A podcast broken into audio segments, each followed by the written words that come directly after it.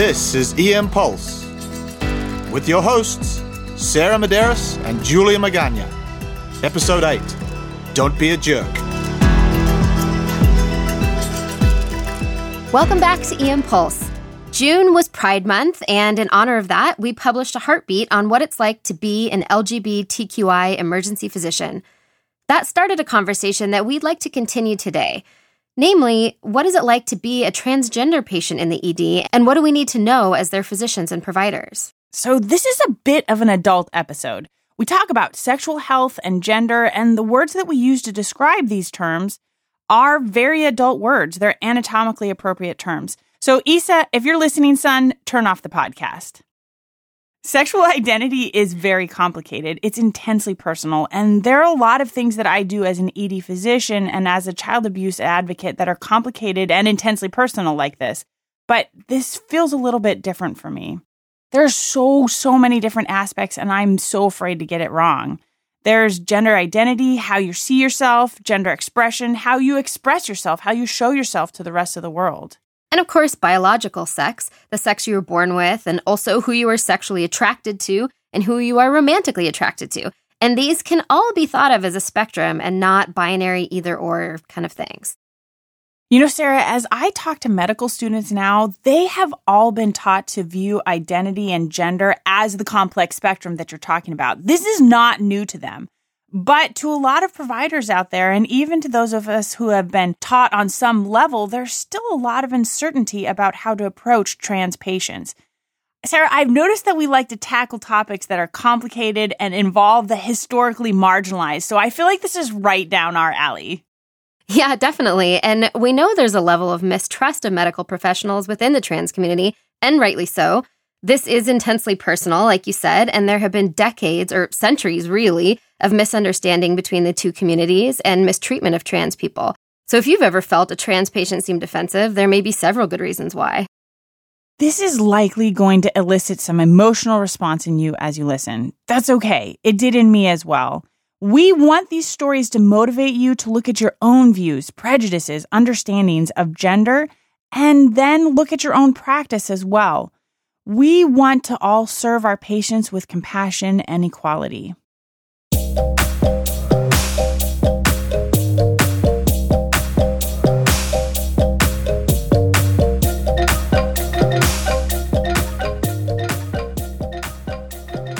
Today, I'm here with JM Jaffe, who is the trans health manager at the Lyon Martin Clinic in San Francisco. So, JM, can you tell us a little bit about yourself and how you identify?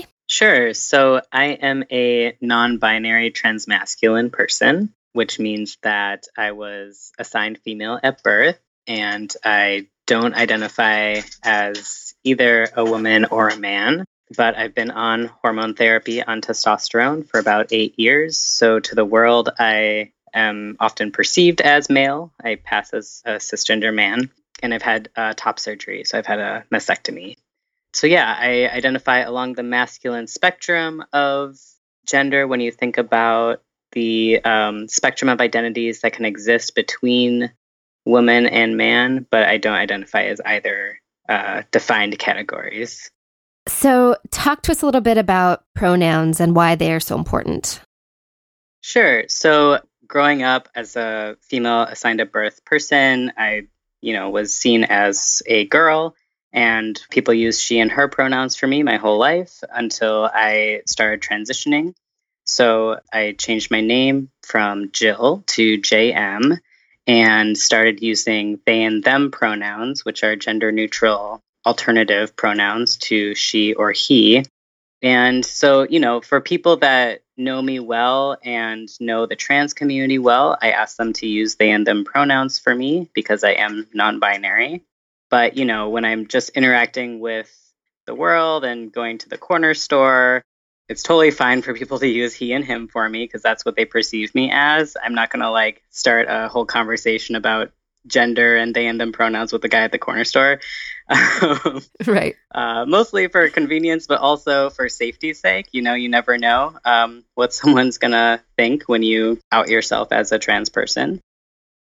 Yeah, and let's dive into that a little bit more in terms of your experience as a patient. So, Have you ever been a patient in the emergency room and what was that like? Yeah, and you know, I've had some good experiences and some not so great experiences. Um, the one that I am prepared to talk about today was particularly horrible from front desk until discharge. This entire uh, ER experience was was pretty traumatic, but it definitely illustrates the different unintentional mistakes that I think many healthcare providers make when they are interacting with trans people. So I'm happy to, to tell that story.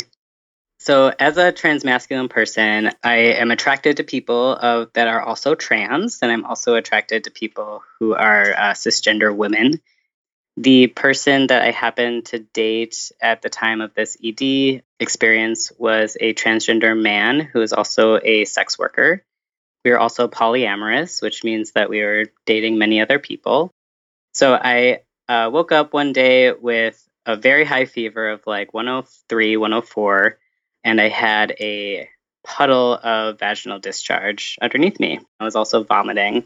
So I show up at the ER and I was told to wait. And so I was waiting and I was, you know, vomiting periodically in, in the mm. ER waiting room. And, you know, a lot of time passed and many people had come in after me and were being checked in. And I went up to the front desk and I realized that they didn't realize who I was because I hadn't changed my name legally.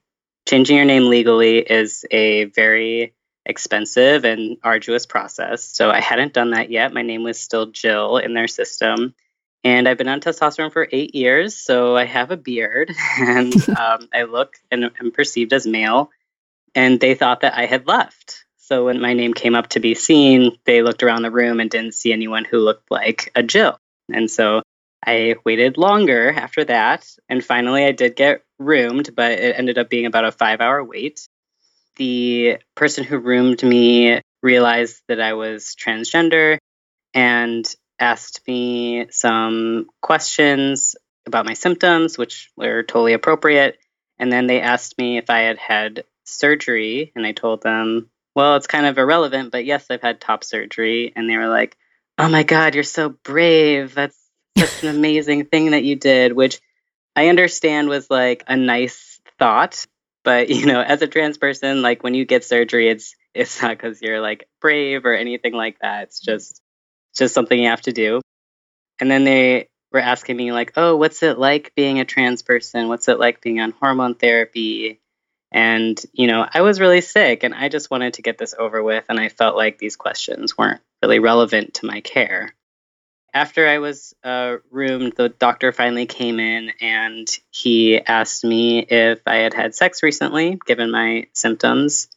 And I said yes. And I told him that my partner is a transgender man who's a sex worker. And we were also poly, so he was also probably having sex with other people besides clients. And the doctor asked again if he was a man. And I was like, yes, he's a transgender man.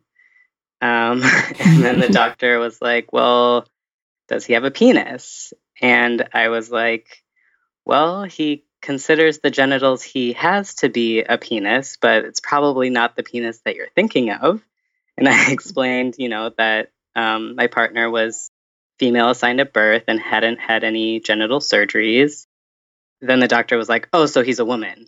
And I was like, No, but I understand what you're getting at. So, yes, he does not have a penis that you're thinking of.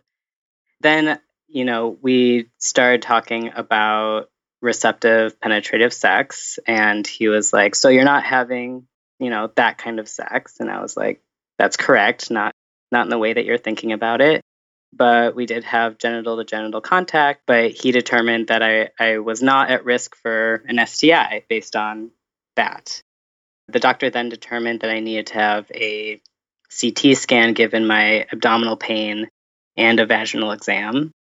He then sent me off to get a CT, and once that was done, he told me to go home because I wasn't at risk for an STI.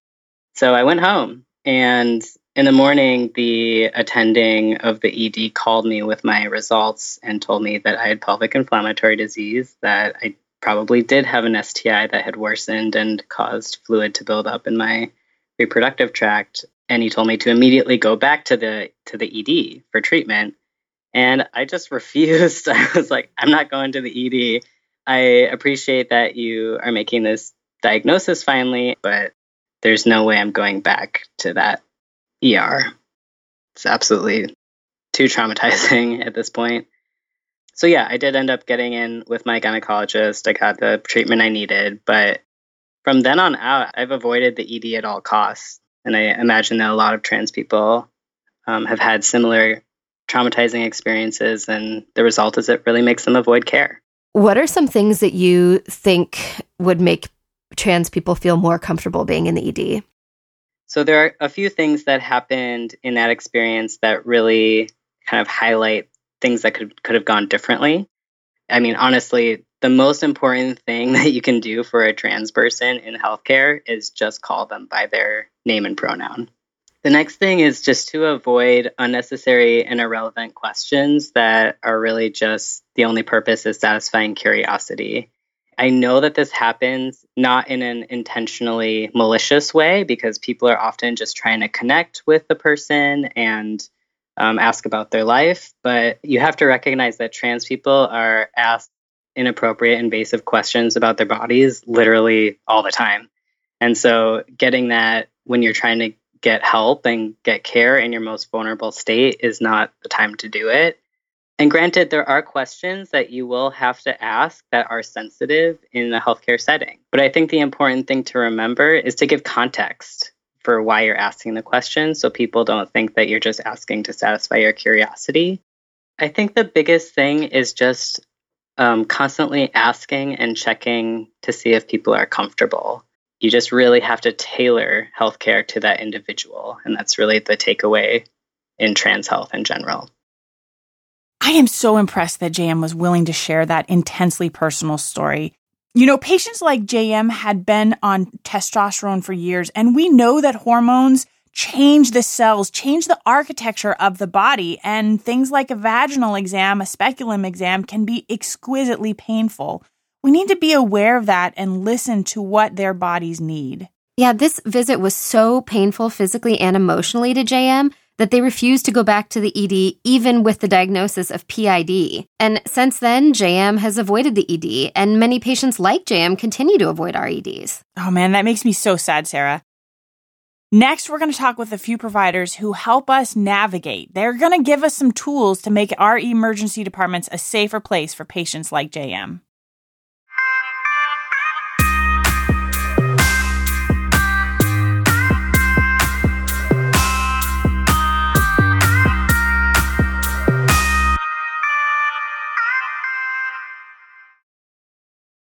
Julie and I are really excited to welcome Dr. Kara Toles as our guest host today. Kara is an assistant professor of emergency medicine at UC Davis and also a clinical assistant professor at the University of Texas Medical Branch. So, Kara, thanks so much for coming on today. Absolutely. I'm excited.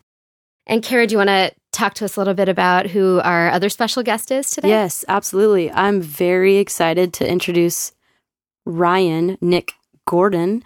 He is an emergency medicine attending physician at Sutter Davis, and he is also uh, an attending physician of primary care at Lyon Martin Clinic in San Francisco, which is a historic primary care clinic with a patient population that is about 50 to 60% trans, gender nonconforming, gender queer.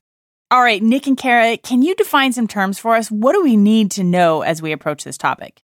I'll take the easy one. So when people say LGBTQI, yeah, that can be very confusing. So those letters stand for lesbian, gay, bisexual, transgender, queer, questioning, and intersex.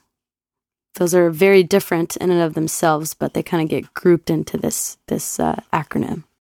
One of the commonalities that everybody shares in that group is in some way they're often subject to discrimination because of that identity, right? Which is kind of a sad thing to think about that that's that's why we have that acronym. But it, it's that's the one thing that we share in common. Gotcha. Since we're going to focus on transgender today, Nick, can you define transgender for us?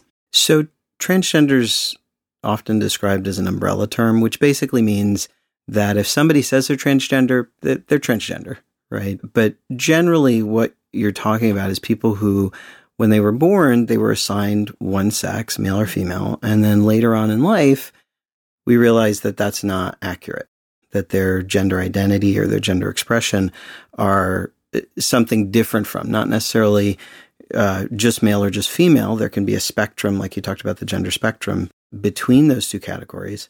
When I talk about that, when I say gender identity, that's somebody's internal sense of themselves as male, female, androgynous, somewhere on that spectrum. Whereas gender expression is the things that you do to tell the world where you are in that spectrum. So the clothes you wear, the way you speak, the way you style your hair, all those sort of gendered presentations that we do. And if I could ask you both, how do you identify and why is self definition so important? So I identify as a Black or African American queer woman. I think that self identification is incredibly important. Folks who are in any marginalized status in our society have been defined by others for a very long time. And that has led to a lot of discrimination and bias and unfair, sometimes even violent treatment toward specific groups. I think that allowing folks to self identify gives them the power back. And also, they're the ones who know what they are. Exactly.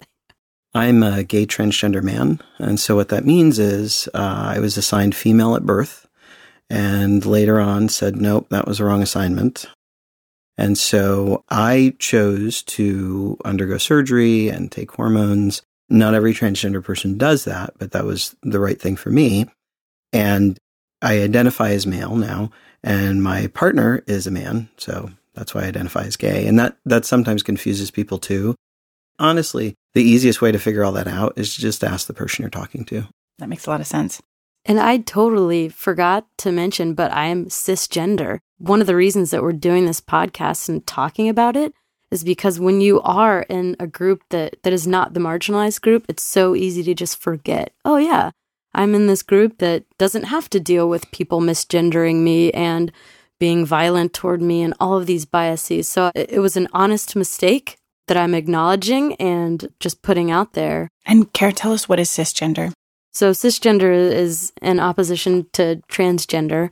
And so I was born into a body that was female at birth and I identify as a woman. And so that is cis. And similarly, I didn't have to identify as white, you know, and I'm guessing many of the listeners uh, made that assumption because I didn't say it. Yeah, actually, that's a Probably really true. interesting yeah. point. So we've talked about the terms transgender and cisgender. What about people who don't identify with either of those?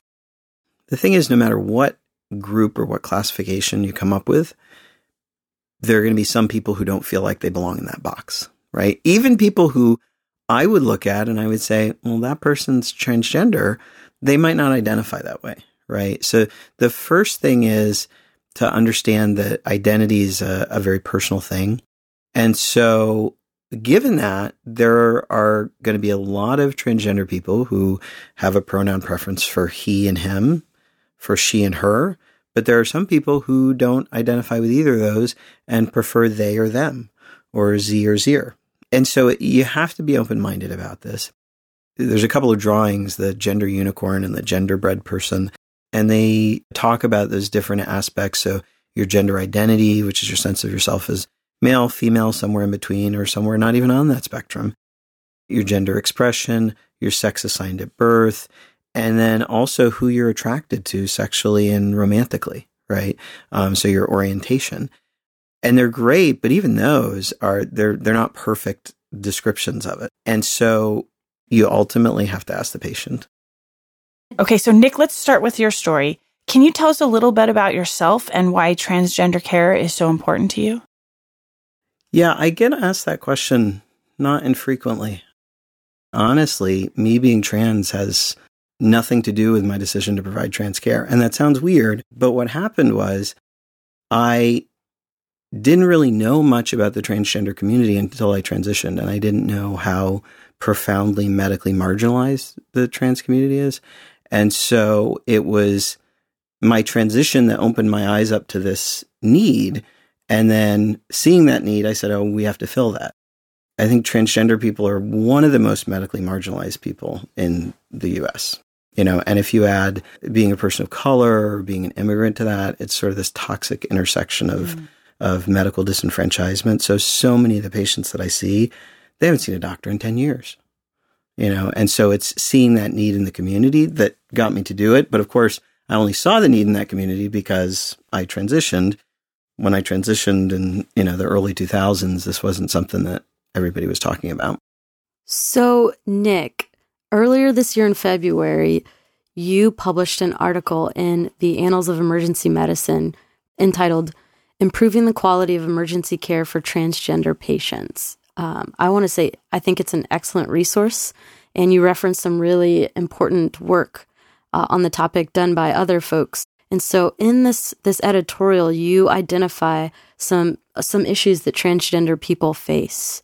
Why do so many transgender people avoid coming to the emergency department and even fear it?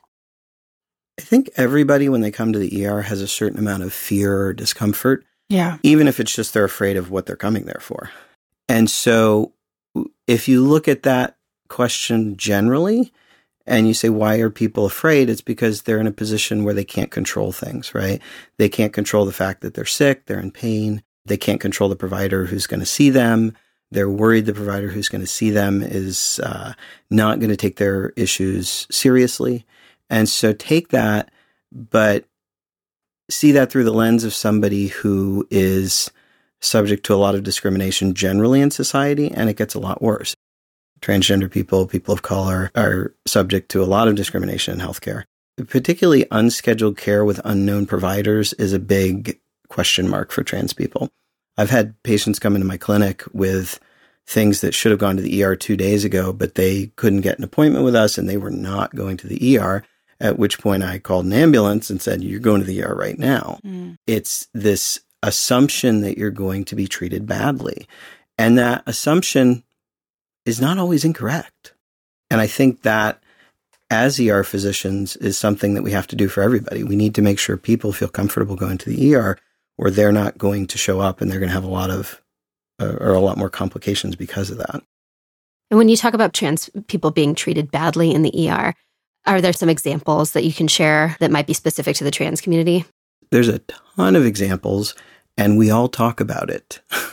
you know, and, and, I mean, there's some famous ones like uh, Tyra Hunter in Washington, D.C., who, I mean, her mistreatment started way before the ER. She was in a car accident, and the EMTs who uh, responded when they cut all her clothes off realized she was a transgender woman, started referring to her as an it and by a really foul racial epithet, and then refused to treat her. And to the point that bystanders were saying, I get that you're upset about who this person is, but she's really sick. You need to take her to the hospital. And the supervisor actually had to call a different ambulance rig to transport her. So that was delayed.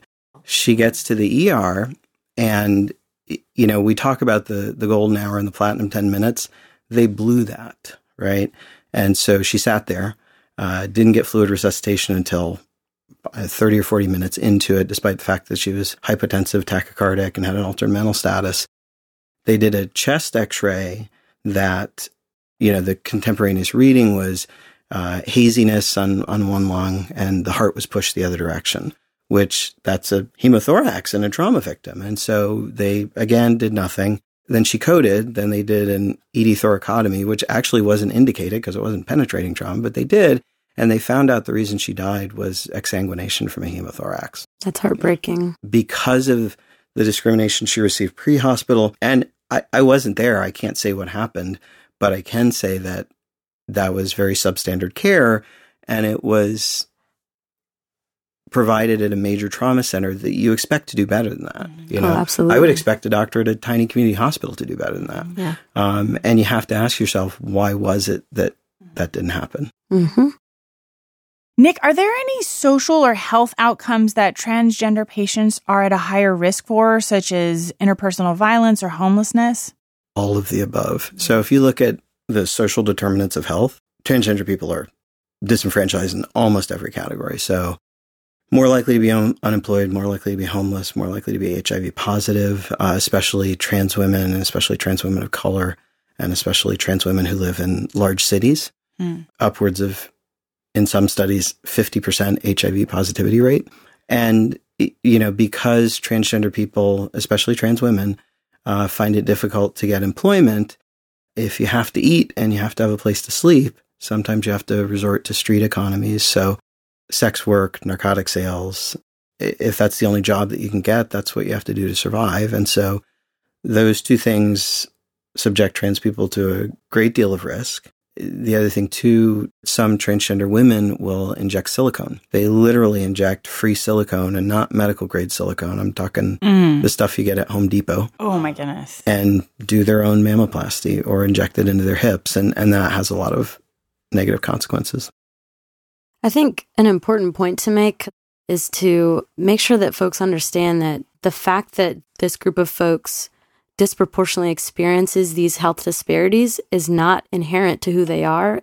It is a reflection of what the society and the biases that we all hold have done to a group of people. So I think that's a really important point to make. I love that, Kara. Thank you for pointing that out.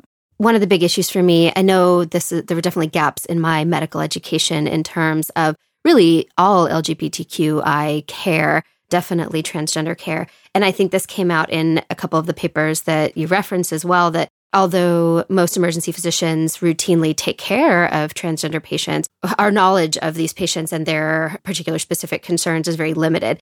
We don't know about the common medications they might be taking or the common surgical procedures they may have had. This is really unfamiliar to us. And I think it makes us uncomfortable as ER physicians. So maybe you can talk a little bit more about that. One thing to remember is y- you actually do know about this, right? Because you know that people take estrogen and spironolactone and testosterone and and you know those drugs and you know those drugs sometimes have side effects. So for example, trans women take relatively high dose estrogen. And so what do you think might be a common medical problem they have? DVTs and pulmonary emboli. So you kind of know that, right? It's just a matter of taking the knowledge you have and applying it in a different way. If people get, you know, a wound infection, you know how to treat that. If people have a wound dehiscence, you know how to treat that. You know, if a transgender person has had genital surgery and they come in with a urinary obstruction, okay, I probably wouldn't try to pass a Foley catheter through a freshly made neophallus, but you can call a GU doc or you can do yourself a suprapubic catheter if you know how to do that. So there, there's a lot of stuff you do know. Um, the few things that you don't know, you can look up. It used to be the case that knowledge about this was in this tiny little corner of medical texts and wasn't available. You Google this, you go to UpToDate. There's there's all kinds of information about this. So it is stuff you know about. It's just the context that's different. So, Nick, we've talked a bit about the issues that trans folks experience in the emergency department. And we've brought up some really important things about what ED physicians and healthcare workers can do. But can you kind of wrap it up for us and give us some very specific takeaways from our discussion today about what how we can better serve our transgender patients in the emergency department, clinic, whatever healthcare facility you may be working in? So the most important thing is don't be a jerk. and that's hard for some of us, um, myself included sometimes treat people the way you'd want to be treated or the way you'd want your mother to be treated. And and for transgender people, there are a few little things that are different. Um, one is that names and pronouns are super important. I cannot emphasize this enough. Getting the name and pronoun correct is make or break for how well this care transaction is going to go, right? If you don't get that right, the patient is not going to be open about what's going on. They're not going to easily give you the answer, and you're going to have to do a lot more work. So I would strongly encourage people to get that right. And the thing is, it may not always be apparent, right? So if I go into an ER, I don't think there's anybody who's going to look at me and use she as a pronoun. I, I just, that's just not going to happen. Mm-hmm. The thing is, though, not every transgender person looks obviously the gender that they're transitioning to. And so if you're not sure, ask. Trust me, transgender people are used to this. But then once you find that out, it's your job to make sure that everybody else gets it right too. Because if you're doing the right thing, but the nurse who's treating the patient or the registration clerk or the tech who's doing their EKG is not being appropriate, it reflects on you, right? So if you find it out, share it with everybody in an appropriate way. This isn't something to yammer about at the nurse's station. You take somebody aside and quietly tell them that, but communicate it to other providers because everybody wants to be set up for success. Nobody wants. I definitely don't want to accidentally use the wrong name or the wrong gender marker for somebody because that it's it's painful to do that. It's painful for a patient, but I feel bad too. And if that happens, and it's going to happen because look, I'm a transgender physician and I work at a historically LGBT clinic and treat a ton of transgender patients. And I mess this up occasionally, right? If I can't get it right 100%, you're not going to get it right 100%. But if you make a mistake, say, oh my gosh, I'm sorry about that. And then just apologize and, and move forward. And that's the best way to manage that if that does happen. In your paper, you talk about some things that we can do at both an institutional level and a staff level. So, getting the pronouns right, getting the preferred name, all of that is sort of at the staff level within the emergency department. What other kinds of things can we do? Gender identity and gender expression should be in every hospital and every healthcare facility's non discrimination language. And it sounds like that's a small thing. And, and a lot of people would say, well, gee, my hospital's, my hospital's really progressive. Um, the hospital that I work at in Davis, California, very progressive. Okay. I'm not even the only transgender provider that works there, right? But that wasn't in our bylaws. That wasn't in the hospital policy. And so adding that, it, it's important. You can also train staff, right? Anybody who's my age, which is late 40s or older, probably didn't get this in their medical training, right? I remember in medical school, we had one lecture about LGBT patients and there was like the two minute thing about transgender people that right. was you know that was the 90s that's how we did it. But you can do staff training. You know you can make this a part of continuing education. And then also the expectation that people are going to apply this training right? So if you see somebody who's misgendering a patient who's not using their correct name again don't do it in the nurse's station. You take that person aside and you say that's not okay and if that person pushes back, you go up the chain of command at your hospital. Anything else emergency medicine providers should keep an eye out for? So, one of the things that does come up that's a little different for trans people is you might have somebody who looks like me who you need to worry about pregnancy in, right? And so you may have to ask questions about that. If somebody comes in with a GU complaint or lower abdominal pain, you may actually have to ask about their surgical status. And the single easiest way to start that conversation is to explain to the patient why you're asking that question, right?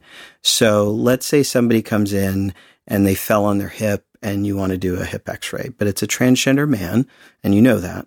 And so you need to know if there's a chance that he could be pregnant, right? So it seems logical that you'd say, well, if you had a hysterectomy, right? But from this guy's perspective, he fell riding a skateboard. He came in because his hip hurts, and you're asking him about whether or not he's had what are considered gender reassignment surgeries. And so he doesn't know the very innocent uh, intention behind your question. So explain to people. Also, when you're asking questions in general about people's transgender medical history, do the same thing. So just being really sensitive about that, letting people know that ahead of time. The other thing too is transgender people may often have conflicting uh, insurance and identity documents. So you may have to write a prescription for somebody and they go by Jane Smith, but their insurance card says John Smith. And so the way I ask that question is I'm writing a prescription and I want your insurance to cover it. What name would you like me to write on your prescription? And I think on the flip side of what you said about the exam is not necessarily asking about gender status or things that are irrelevant. If someone comes in for strep throat, you don't need to ask them about their gender reassignment surgery. yeah, absolutely. The benefit of telling patients ahead of time why you're asking a question is you actually have to ask yourself that question first. And I think walking into the room, allowing that person to tell their story and doing what we've been trained to do for any person who walks into the emergency department. And that's the thing. When you go into a room, it's not about you, it's about the patient, and the thing is, once you get over that hump, and it took me a while to get over that hump, you realize it's just a lot easier. Honestly, you know, I can get in and out of the room so much faster if the only issues I have to take care of are the patient's issues and not mine. Yeah, I think that's fantastic. And I encourage all of our listeners to read um, Nick's paper. We'll put a link to it. There's some wonderful take home points and things that you can really apply on your next shift. Thank you, Nick, for being here. I know I'm going to be a little more prepared for my next shift because of you. Great. Thanks for having me. Pulse check. Take home points for today. Don't be a jerk. Treat people the way that you would want your mother to be treated. Avoid unnecessary questions. Give the context when you're asking the questions. And ask how your patient wants to be addressed. What pronouns do they prefer? This sets the foundation for the rest of the visit and pass that on to other providers so that they know how your patient wants to be addressed. And guess what? When treating transgender patients, use the medical principles that you already know. You know the side effects of hormones. You know post op care. You know wound care. This is just all the same principles in a slightly different context. Nick breaks down addressing gaps in transgender care into institutional and staff levels. On an institutional level, how can we address these gaps? Yeah, and I think one of the big things that Nick mentions is making sure that your institutional non discrimination policy mentions gender identity and expression. This is really cool and something that I uh, that I was working on as a medical student uh, on this uh, LGBTQI task force is that UC uh, Davis is the first academic health system in the country to include sexual orientation and gender identity in the electronic health record. And I think leadership really plays a crucial role here. Yes, Nate Kuppermann does a great job of setting the tone and creating this culture of inclusivity and celebration of diversity, which actually drew me back to Davis. I don't identify as LGBTQI, but what can I do on a personal level? On a staff level, what can we do?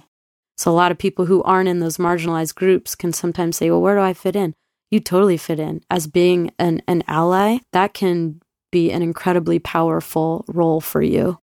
Something that may seem small, but I think is kind of cool is that we have these little rainbow stickers that we place on our badges to show patients that we are accepting of them in whatever way they want to be and identify. Yeah, I think another big thing is staff education. And that doesn't always work. We had a diversity training a few years ago, and I think it is fair to say that it was less than ideal. Yeah, let's be honest, it was pretty bad. and I think those things don't always work. It is so hard to expect to have a paradigm shift on such a complex issue in two hours. Yeah, while it was not successful, it was another step in the march towards inclusivity and understanding that we as a department are trying to embrace. I think we should purposefully integrate this topic into our education, either with departmental talks, maybe hopefully a little more successfully, or bringing in patients to tell their own stories, reading articles like Nick's, or even asking our own transgender patients about their experiences and how we can help improve.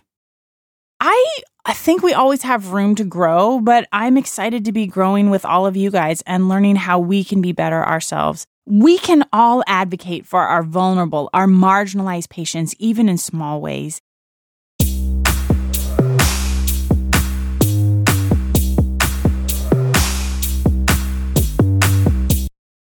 Wow, this was definitely a big learning episode for me. And our conversation doesn't stop there. We have another heartbeat coming discussing the complications of silicone injections with Nick. And as always, we want to hear from you. How does what you heard today change your practice?